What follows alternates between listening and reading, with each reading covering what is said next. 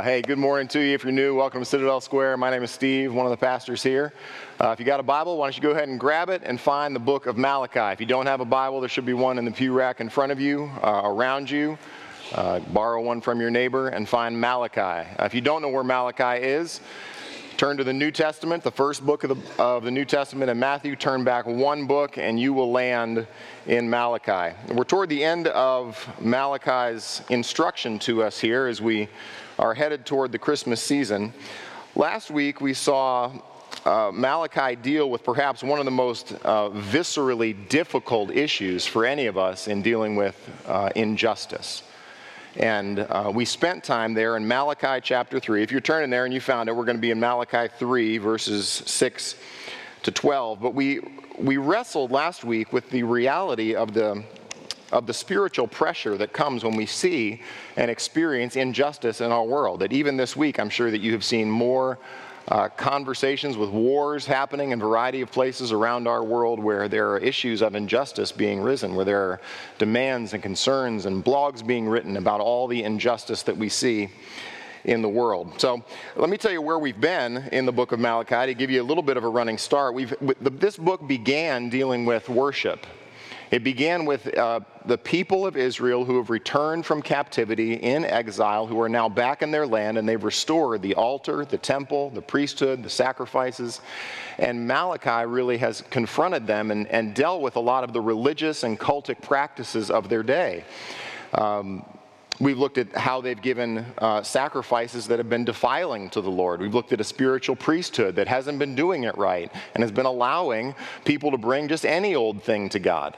Uh, we've dealt not only with the spiritual realities of their day, but we've also dealt with the social realities of their day. That these people have now committed treason and treachery against one another. We looked at their marriages, that they were treacherous not only in the community, but they were treacherous in the most devoted earthly relationship that God expects of his people. So, as we've dealt with the spiritual and we've dealt with the social, we're going to come today and begin to deal with really the economic expression of their twisted and kind of broken spiritual lives. Uh, and if last week we dealt with injustice, that is very, very easy to see. I'm sure that we all felt that reality that anytime we see injustice occurring to us or around us, it, it is almost uh, like radioactive in our, in our perception. It's very, very easy to see. Well, this week it's going to be balanced with something that's very, very hard for us to examine in our own lives. And in fact, unless we have God's word to give us us clarity on this particular issue when it comes to economics and money and really the tithe, which is the Old Testament expression of dependence on God, it's going to be hard for us to examine our spiritual lives when it comes to money. By a way of illustration, this week, I'm sure as you've turned on the news and read on the internet, it's been very easy for you to see issues of injustice. But this week, I have not seen one commercial as you're watching football or as football comes to an end and basketball begins, where the commercial goes something like, try contentment. Don't buy our thing. Have you considered that money might be your God?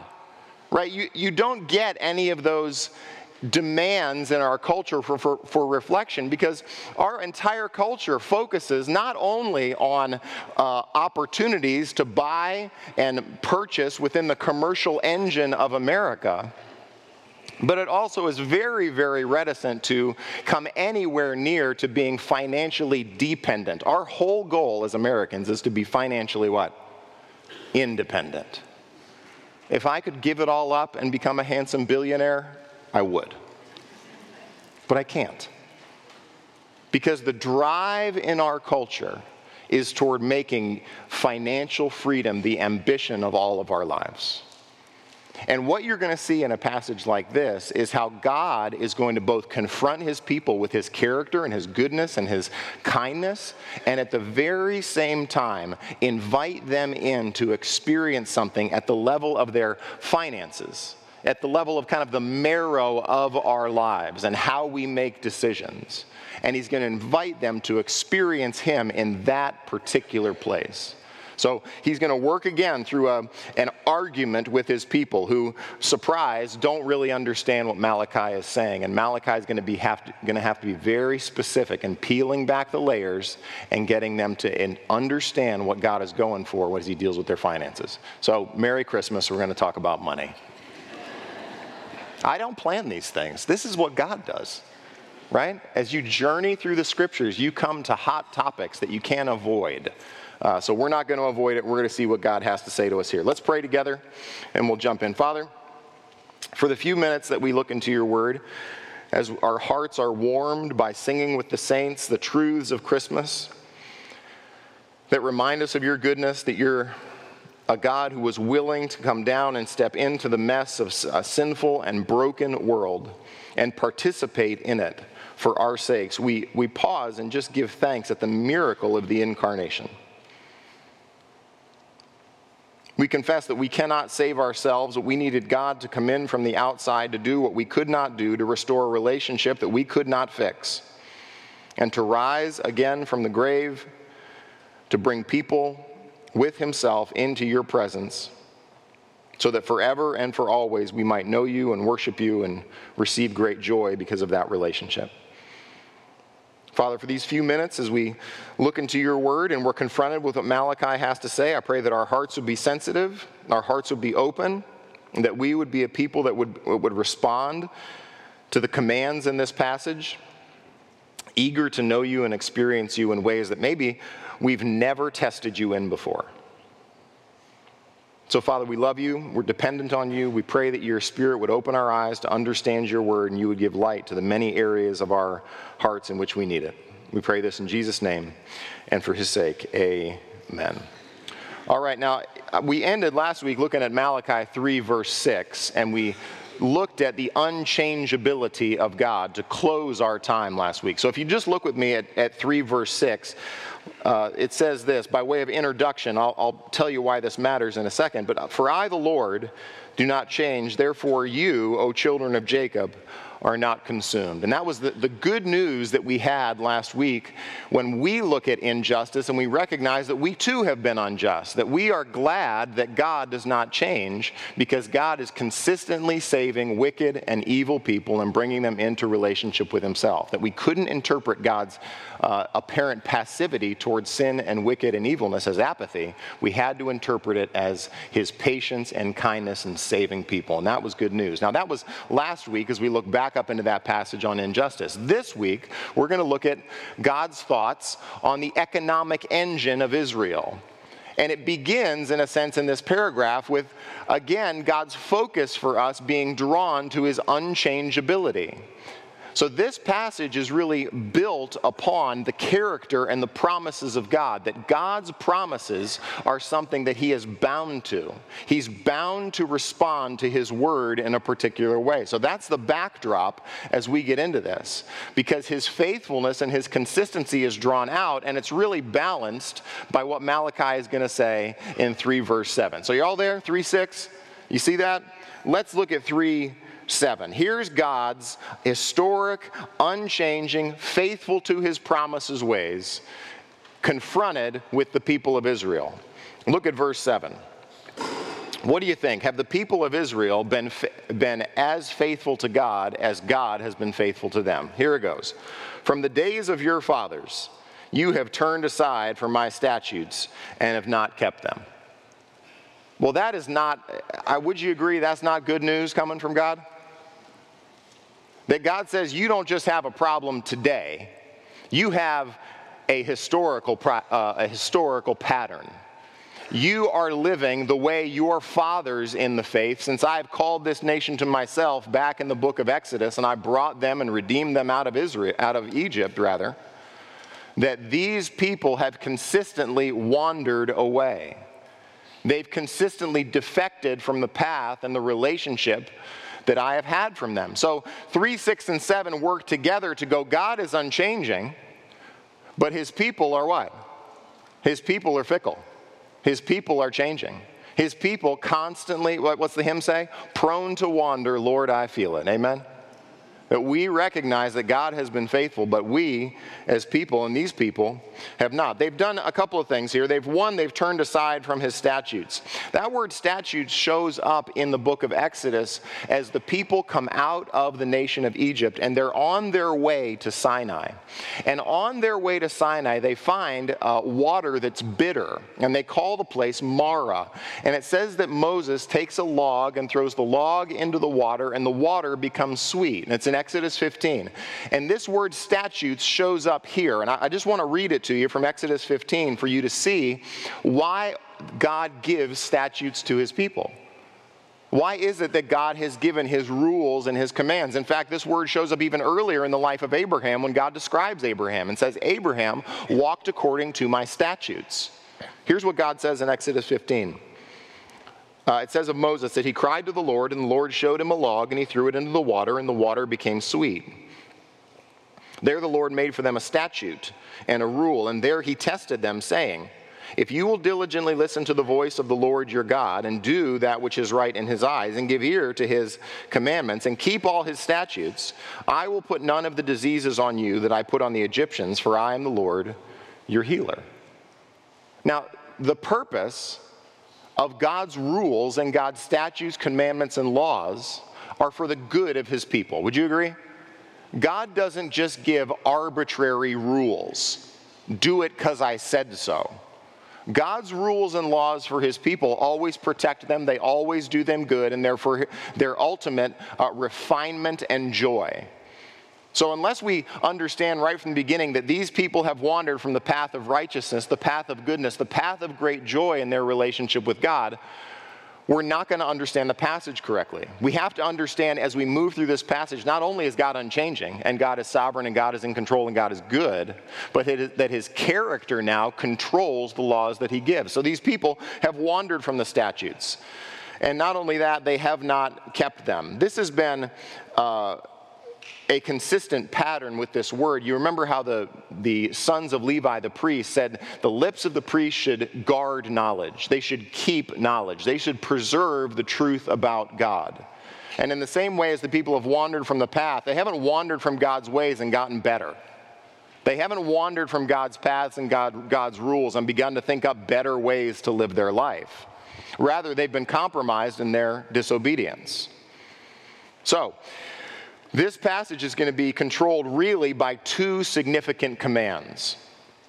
And as we begin, I want you to consider that in this topic, as we begin to deal with uh, God's rules and God's laws, particularly as they relate to how we handle our money and how Israel is going to handle their tithe, that God is going to uh, confront them. And you've seen this throughout the book of Malachi, that they continue to have questions about how they're reacting and responding to God, right?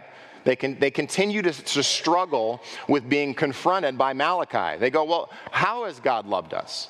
How are we defiling to you? God, these, these sacrifices are wearisome. Uh, why don't you regard our offerings? How is it that we've made you tired? God, you're making us tired.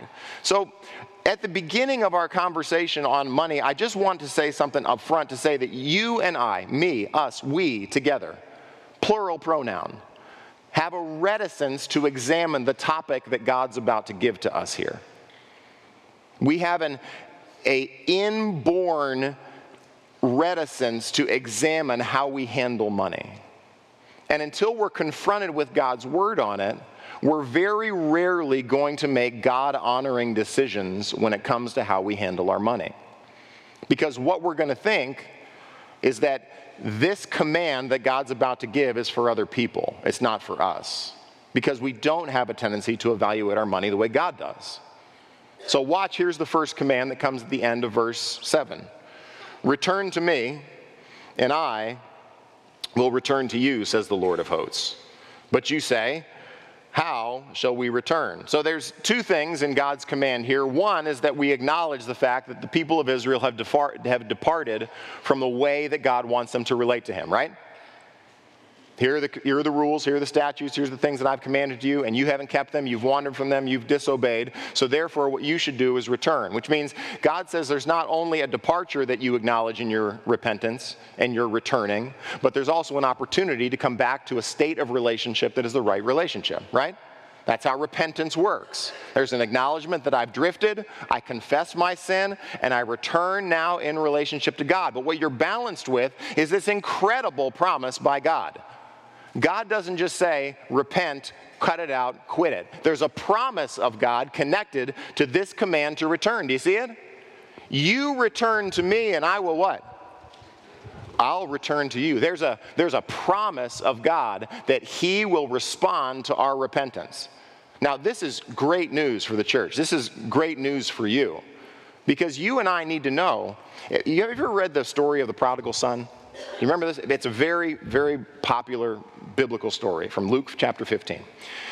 If you read the parable of the prodigal son, one of the things that you discover in that passage is if you read it according to the theme of distance and movement, you recognize that the father doesn't move.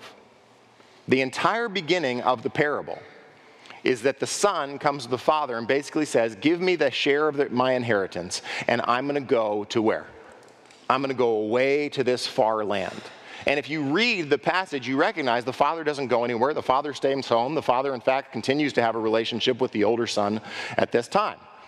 And it says that the younger son departs and leaves into a far country, spends all his money, has to eat food uh, that is given to pigs, gets a job, hates what he's doing, finally comes to his senses and says, How many of my father's servants have more than enough to eat? I'm going to make up my mind to go back to my father, tell him I've sinned, tell him, God, Father, you don't need to treat me as a son, treat me as a hired hand. And the miracle and the, and the incredible power of that parable is that as the son comes to his senses, and begins the journey back to his father, you have a string of verbs that are all connected to the father. It says, while he was still a long way off, he saw him.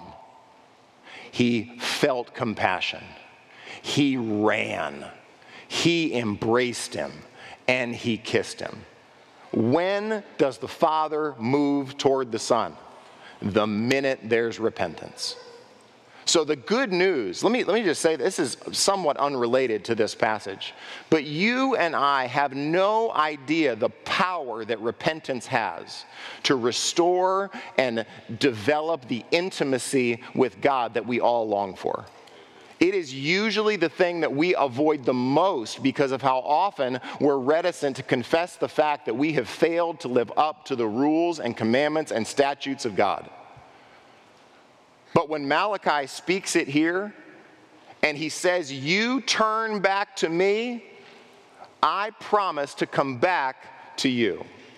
Because the greatest news in the there is not one story in all of the Bible where God says to a repentant sinner, you're not forgiven. Every single time people repent in the Bible, God loves to forgive. He rushes in to restore. He loves showing grace and mercy to people. So, the promise of this passage where these people are going, Well, we haven't obeyed, and God says, I so long to restore our relationship with you. The minute you, I have, uh, I have six children. You may not know this. And when you have children, they're different. You can write that down. They're not all the same. I have one kid who I, I, I only, in disciplining her, all I have to do is this. She crumbles she i mean she just falls apart. She's she's so tense now that's not all my kids. All of my kids it takes a lot more than a lot more than that. But that's how god is when we repent. The minute he he hears the, the i'm sorry god forgive me. I've failed to do what i ought to do. Boom god's there. Boom there's forgiveness isn't that good news, church? Is your relationship with God, isn't there great joy, Christians, in saying, I'm sorry, God, please forgive me, restore to me the joy of my salvation? So God says, Return to me. and I will return to you. And don't you want the people to go, Amen, we're going to do it? What do they say? How, how do we return to you? How? We don't know. Which I think is really a theme in all of the book of Malachi, is that we have a tendency to leave areas of our life unexamined.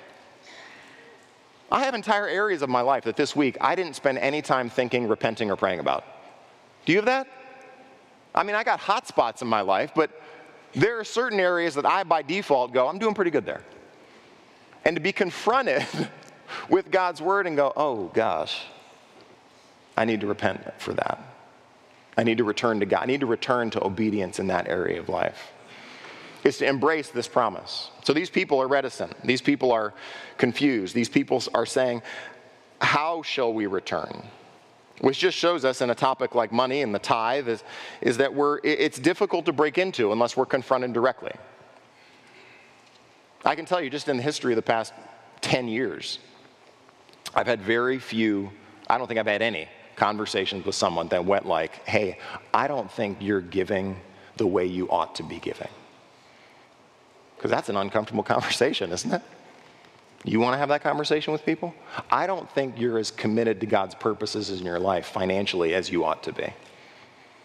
And we got to wrestle with that as a church, don't we? We got to wrestle with that as spiritual leaders to go, are we willing to step on toes and make people uncomfortable with the commands that God has given us about how we use our money?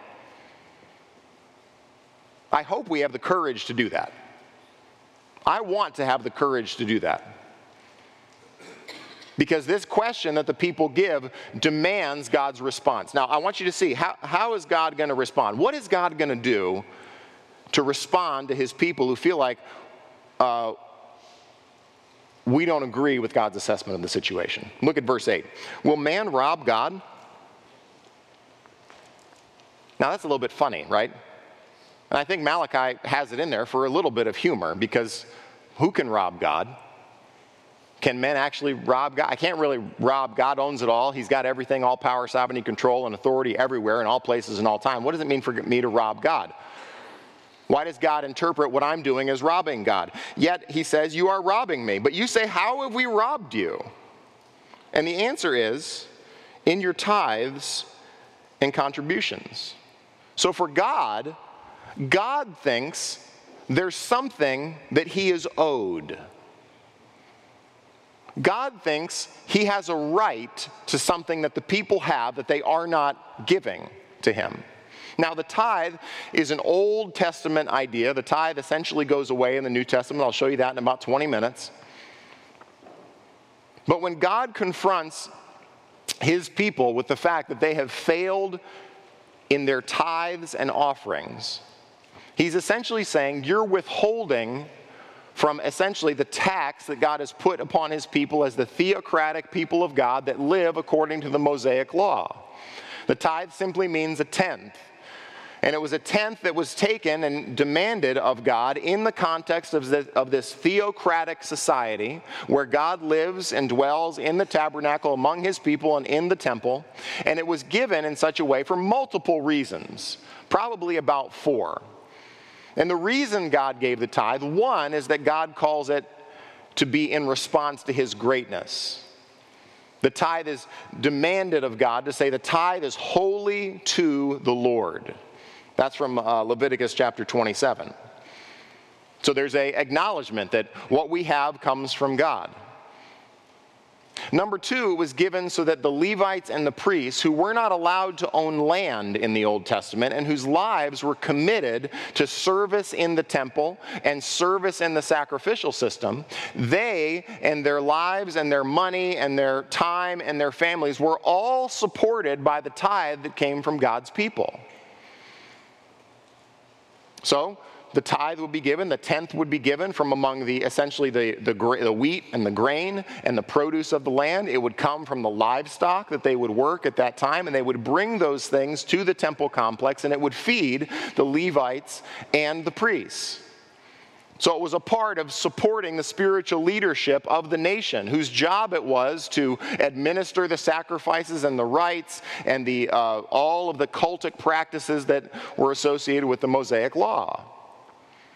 Number three, it was given because every three years, what God would say is that you come and bring a tithe and you bring it to all of your towns. And what the tithe is there for is for the weak, the vulnerable, the needy, and the sojourner among you. So that the tithe was used not merely because to honor the Lord, secondarily for the spiritual leadership and the spiritual engine of the people that maintain the temple. Number three, it was given so that the weak and vulnerable in the society, the sojourners in the land, the widows in the land, the orphans in the land, would be cared for. So it was God's way of providing for the weak and needy and vulnerable among the community. But ultimately, the tithe flowed from our hearts. If you were an Israelite, the tithe was given because of what God had given to you. Let me read this to you. This is from, this is from Deuteronomy 26. Deuteronomy 26 says, When you finish paying all the tithe of your produce in the third year, which is the year of tithing, give it to the Levite, the sojourner, the fatherless, and the widow, so that they may eat within your towns and be filled. So there you've got spiritual leaders and all the weak, all the vulnerable, all the needy and God's tithe would go forward to care for these people. Then you shall say before the Lord your God, I have removed the sacred portion out of my house, and moreover, I've given it to the Levite, the sojourner, the fatherless, and the widow, according to all the commandments that you have commanded me. God, my tithe is an act of obedience. I have not transgressed any of your commandments, nor have I forgotten them. I haven't eaten of the tithe while I was mourning, or removed any of it while I was unclean, or offered any of it to the dead. I've obeyed the voice of the Lord my God. I have done according to all that you've commanded me. Look down from your holy habitation from heaven and bless your people Israel and the ground that you've given us, as you swore to our fathers, a land flowing with milk and honey.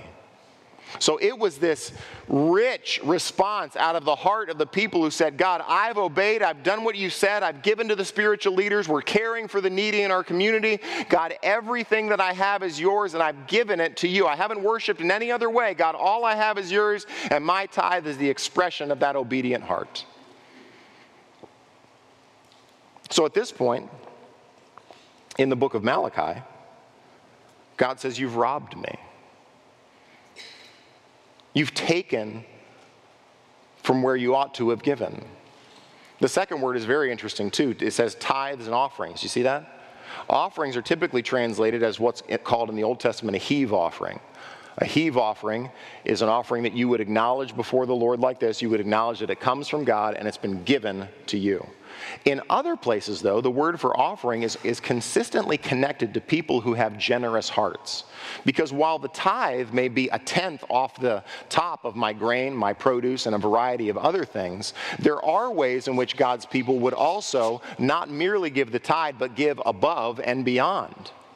So God recognizes people who not just write the 10% and give the 10% of the grain and the sheep and the goats and the rams but that people will now be moved as God is moving among the community to give above and beyond the 10%. So God recognizes there are people who give according to duty, and there are also people who give because their heart, like Deuteronomy 26, is moved because of the greatness of God. And he says, both have resulted in you robbing me. So, here's the people of Israel who have a problem with what and why and how they're giving. Let me let's connect it. Is there a line that's connected between our heart and God when it comes to our money? Remember what Jesus says? That where our treasure is, there our heart will be also. See, money has, has a way of, of really exposing what we believe about God. It has a way of exposing where really we put our confidence, where we really find our security. Because I think all of us would be reticent to go and look at how much money we've spent over the last 12 months and to go, Have I given in such a way that God is my highest treasure? Have I given in such a way that I value Him more than anything else? Now look at the consequences. So while it was hard, you know, it's hard sometimes for us to, to examine the difficulty in our life as being expressly tied to money. We can, we can look at greed, but a lot of times greed in our culture is looked, as, looked at as a cultural value, right? Contentment is not very high on the list of perceived cultural values in America. But for Israel, when they failed to give, you could tell now, let me show you. Look at verse 9. You're cursed with a curse. Now, that's pretty easy to, to tell, right? God says, well, you're cursed. Well, when, they, when God uses this term, it's particularly connected to Leviticus, Leviticus 26 and Deuteronomy 28 that says, when you fail to obey my commands, particularly in context related to money, what you're going to see is you're going to see a downturn in the ecology of your land. You're going to see a downturn in the agricultural productivity. You're going to see a downturn in your harvest, a downturn in how your animals bear. You're going to see a downturn in how able you are to make ends meet. In fact, we've already seen this. If you go back just one chapter in Malachi chapter 2, look at 2 1. Now, O priest, this command is for you. If you will not listen, if you will not take it to heart to give honor to my name, says the Lord of hosts, then I will send the curse upon you, and I will curse your blessings. Indeed, I have already cursed them because you don't lay it to heart. So, in some sense, the people who are back from exile can tell that things aren't the way they're supposed to be in the land. Because the people of Israel are an agricultural people. The people of Israel depend on the ecology of the day. They depend on the rains to come. They depend on no pests eating their crops. They depend on no blight or, or, or plant sickness to take over their crops. They're a completely dependent people. But when they begin to take the tithe and they begin to hoard it for themselves, when they begin to remove God from the equation and say, My tithe and my harvest is for me, then the consequences begin to show up in places that they can't control. You're cursed with a curse for you're robbing me. How many of them are robbing him? The whole nation. This has become a perpetual cultural, national value. And this has been a struggle for the people of Israel up to this point because they continue to question God. They continue to say, God doesn't love us, therefore I shouldn't give to him.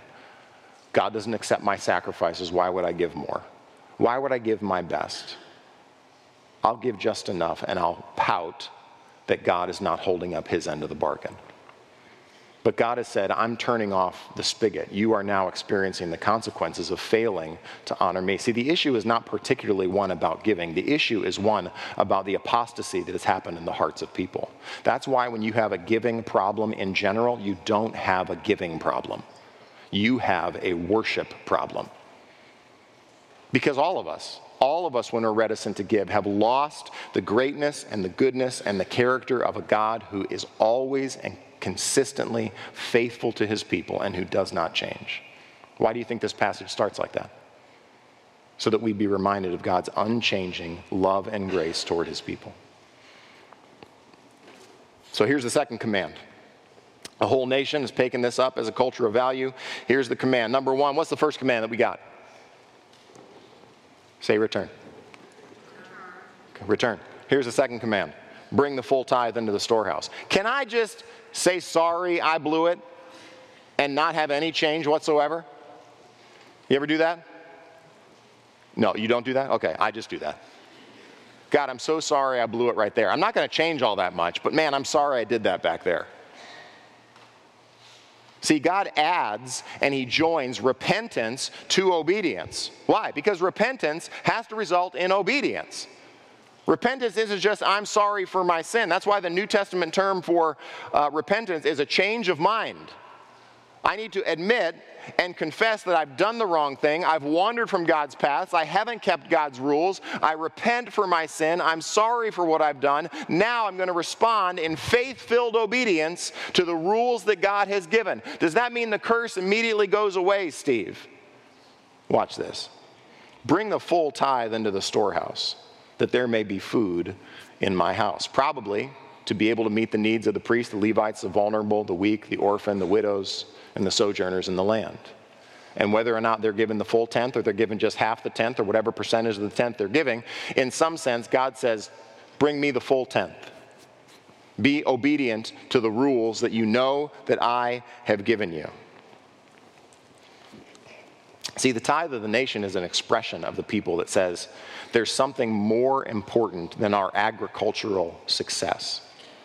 The thing that is most important to our community is obedience to God and worship for who He is. Do we believe that? That there's something more important in our community, there's something more important in your life and in my life than financial freedom and independence and that's appropriate worship of God. Because the whole nation has drifted. The whole nation has refused to put God as the central and most important thing in their community.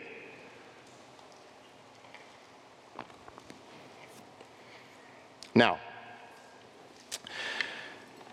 if all we have for the people of Israel is the demand to give and to tithe, it's a righteous command, and it's one they ought to obey. But God understands his people because a people who are bound and live lives that are primarily based on agriculture. A lot of us don't work in agriculture, right?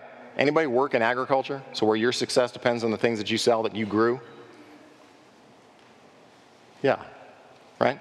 We live primarily in our in our time, in our industrialized nation, in jobs that, were, are man centered and man created. Very few of us, not any of us, live in such a way where we're trusting God for the wheat to come up. We're trusting God to bring rain and to allow us to have productive and fruitful harvests.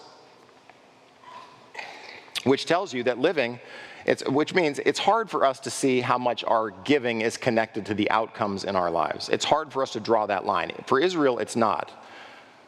Because when Israel does this, what they're doing is risking because you're taking we're taking some of the seeds some of the animals some of the wheat some of the grain and we're working through the winter to make sure it lasts for our family so for god to ask for the thing that is the marrow of our life the sustenance of our family and to say give to me is an inherent risk Amen? It's, it's for us, for the Israelites to say, God, you are more important than what I have. A right relationship with you is of more value to me than the things that I have my hands on. So when these people risk, what they're doing is they're putting this tithe into God's hands and confessing that God is more in control of their fortune and their outcome than they are which is why this next promise is so incredible. If you're going to teach uh, faith based prosperity giving, you're going to teach it from this verse right here. Do you know that? This is where it comes from. Because the people of Israel don't give to get the Camaro. The people of Israel don't give to get their 5 4 on the water. Five bedrooms, four baths on the water. You got it? You don't think about a 5-4 on the water?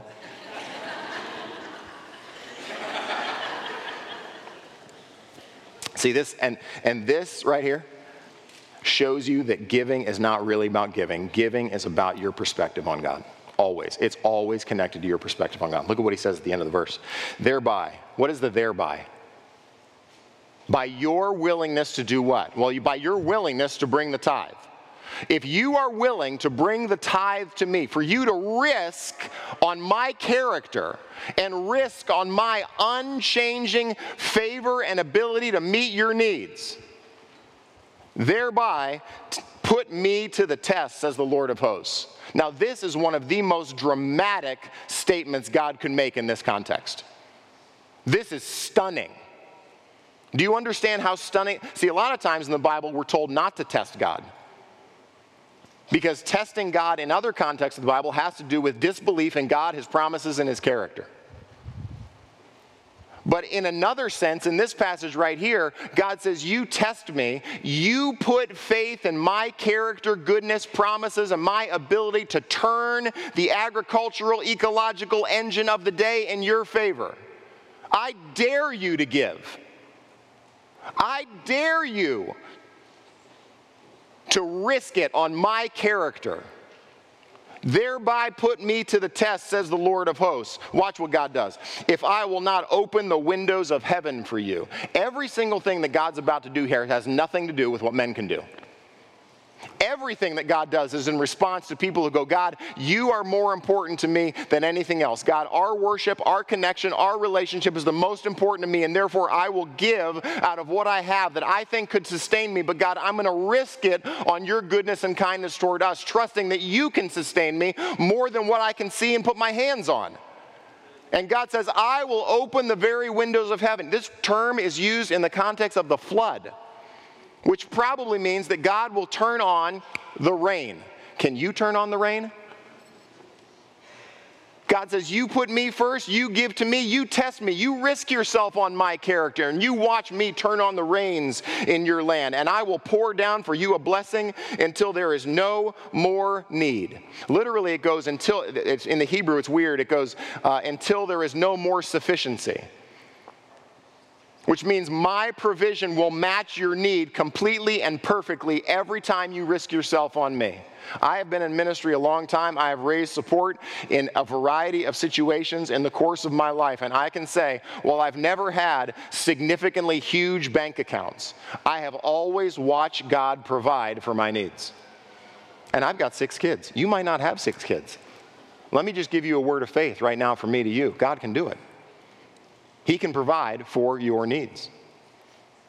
He can meet the needs that you have right there because of your willingness to come into and to return, to repent over the ways in which we become misers and instead open our hands and go, God, can you meet needs that I can't meet? This is amazing.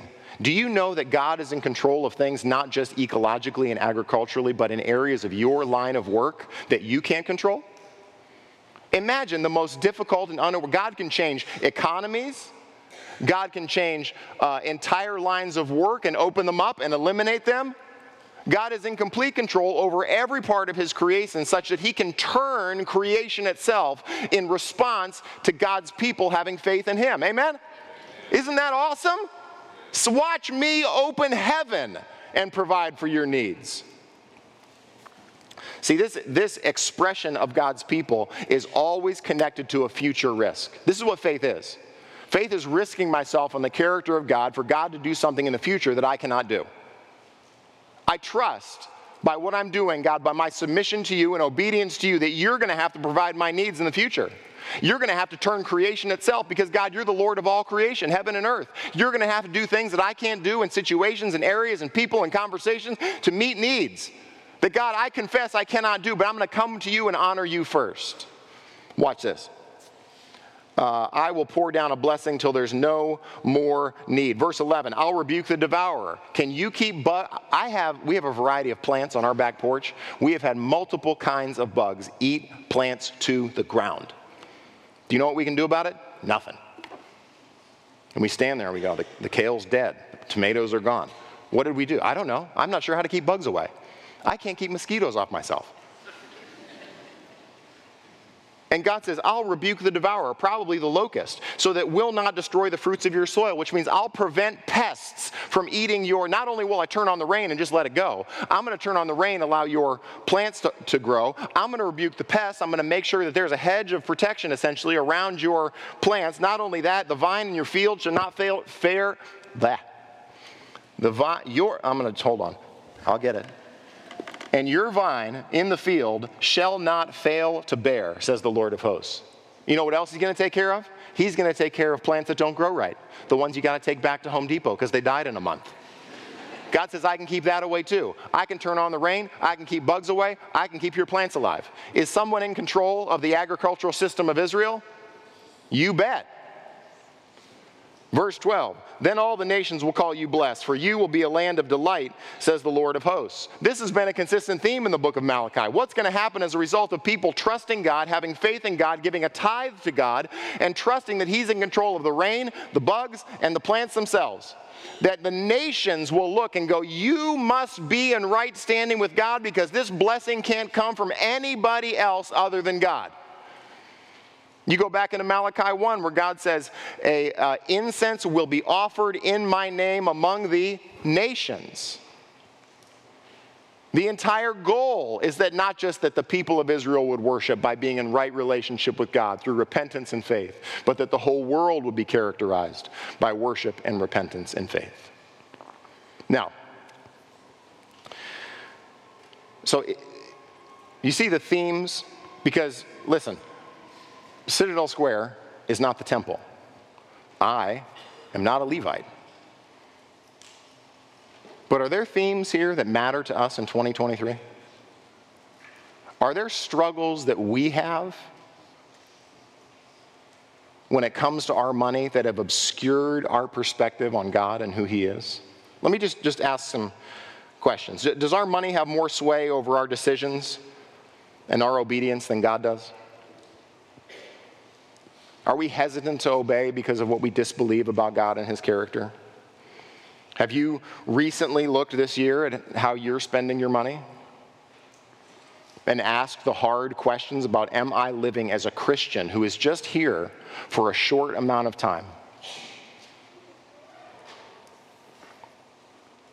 Would your financial statements say that God is the most important thing to me? Does your giving include an element of risk? Let me just, I'm not going to put this on anybody else other than me, but I've recognized in my own life that when I give, if I don't give to the point to where I am asking myself, God, I sure could use this money for things that my, that, uh, my family needs. God, I sure could use this money for other things that I think might be helpful in our home then I'm not sure for me. This is me. You got to determine where you are in this with the Lord. I'm not sure I'm at the place where God wants me in giving. And I've had to wrestle this through the course of being in ministry for 15, 20 years now, where I've really had to wrestle with how much I'm willing to give so that I live where I believe God wants us to be on the bleeding edge of dependence and His provision. That's, I believe, where God wants the New Testament Christian to be. Because this text is not here so that God would bless your desire for financial prosperity. This text is here to challenge your financial idolatry and to invite you into experiencing God in ways that you will never know Him unless you're willing to give. That's the power of this promise in this text. Let me show you this. This text is only balanced by an even greater promise in the New Testament. Would you turn with me to 2 Corinthians 9 as we close? 2 Corinthians chapter 9 is one of Paul's treatise on New Testament giving. Um, and when you move to the New Testament, the New Testament's commands on giving are often in the context of the agricultural metaphor. The agricultural metaphor in the New Testament, in the Old Testament, while it's um, very applicable to the Old Testament system that God set up through, through the Mosaic system. It, the theme of dependence on the Lord and looking to how agriculture works continues to inform how we understand giving in the New Testament. So Paul says this in 2 Corinthians 9. Are you all there? 2 Corinthians 9, look at verse 6. The point is this Whoever sows sparingly will also reap sparingly, and whoever sows bountifully will also reap bountifully. What's he talking about? Well, anytime that we plant, it's better for you to have five or six seeds in the hole than one in the hole because you got a better shot of stuff coming up and you got a better shot of a bigger harvest. That's his point. Each one must give as he has decided in his heart, not reluctantly or under compulsion, for God loves what kind of giver? a cheerful giver. This is why the New Testament demand that worked under the Old Testament theocracy and the way God related to his people goes away in the New Testament. So in the New Testament, the tithe goes away, but God recognizes the fact that when we know God and express our love and compassion and care and deference and dependence upon Him, we do it through a heart relationship, not through external rules. We taught this a few years ago in our church, and one of the things we did is it's so tempting to do this as a pastor. You want to give people a percentage, and you maybe want a percentage. You go, give me a percentage so that I can know I'm faithful. And the New Testament won't do it. You know why? Because God loves a cheerful giver. You won't want to give reluctantly or under compulsion. I'm not going to make you give a percentage, and I'm not going to drag it out of your wallet just because I say you have to, because God loves a cheerful giver. He wants us in heart dependent relationship with Him. And God is able to make all grace. Isn't that good news? God is what? He's able. You're not sure that God can meet that need right now. You have stuff in your head right now that you're arguing with me over. You know how I know? I've been doing this a long time. People argue as they sit there. You look pretty and you're smiling, but you're arguing. I know it because I do it too. Yeah, but. Yeah, but I've got. And a lot of times we forget that God is what? He's able. He is able to make all. If God can turn the rain on, then He is able. Amen? If God can make mosquitoes go away, then He is able. If God can make plant live, plants live just because of his word over the agriculture in a region, then God is able to make all grace abound to you. So that having what kind of sufficiency? All sufficiency in all things at all times you may abound in all good works. See, this is the New Testament heart of our giving. God, do what my giving, do with my money, my little bitty money at this time, or my lot of bit of money. Some of you in this room make tenfold what other people in the room make. And that's good. Amen. But God is able. So that you will have all sufficiency in all things at all times, that you may abound in every good work. How much is God going to get behind our willing obedience to make Him the center of our lives? How much is God going to meet the needs that we have when we are willing to say, God, all that I have is yours. Whatever you want me to give, God, direct my heart to give in such a way that it honors you? He's distributed freely, he's given to the poor, his righteousness endures forever. He who supplies the seed to the sower and bread for food, the beginning and the end, will supply and multiply your seed for sowing and increase the harvest of your righteousness. What's the goal in our giving? God doesn't need, listen, newsflash, God doesn't need your money.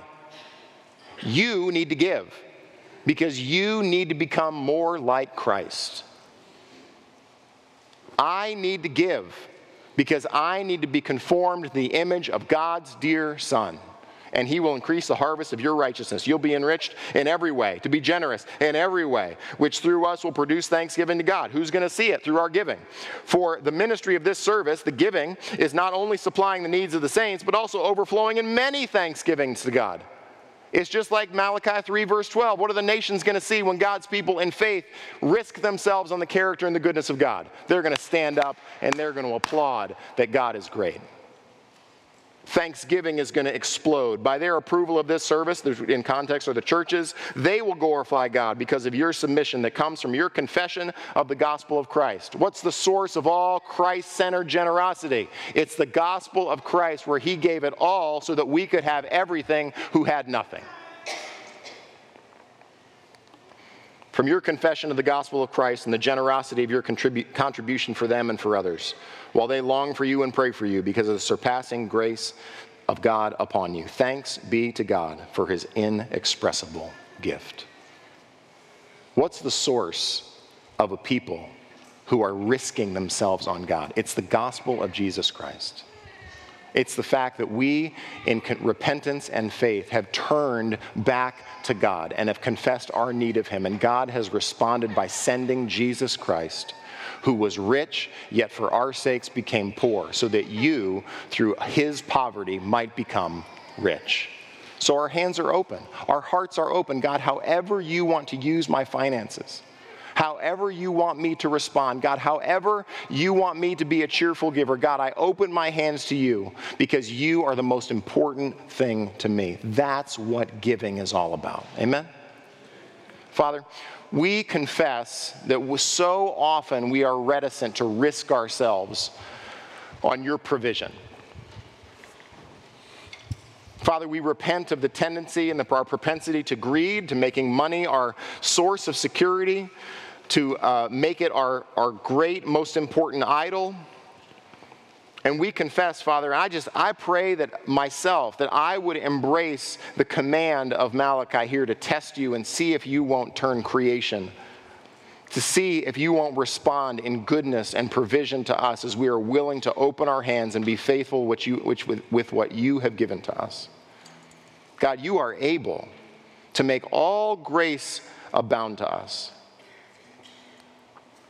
And you've proven that by sending your son. So we never have to be skeptical of your love. We never have to be uncertain of your kindness. And Father, there's such power in repentance. I pray today for someone in this room who might be recognizing that they have not repented and they have not returned. And Father, that they would find great hope and forgiveness and restoration by returning to you and putting what you have put in their hands into yours and saying, God, do with what we have abundantly beyond what we could ask or imagine. Father, save us from the idolatry of greed. Save us from putting our hope and our security in anything other than your goodness and your unchanging faithfulness. In Jesus Christ's name, amen.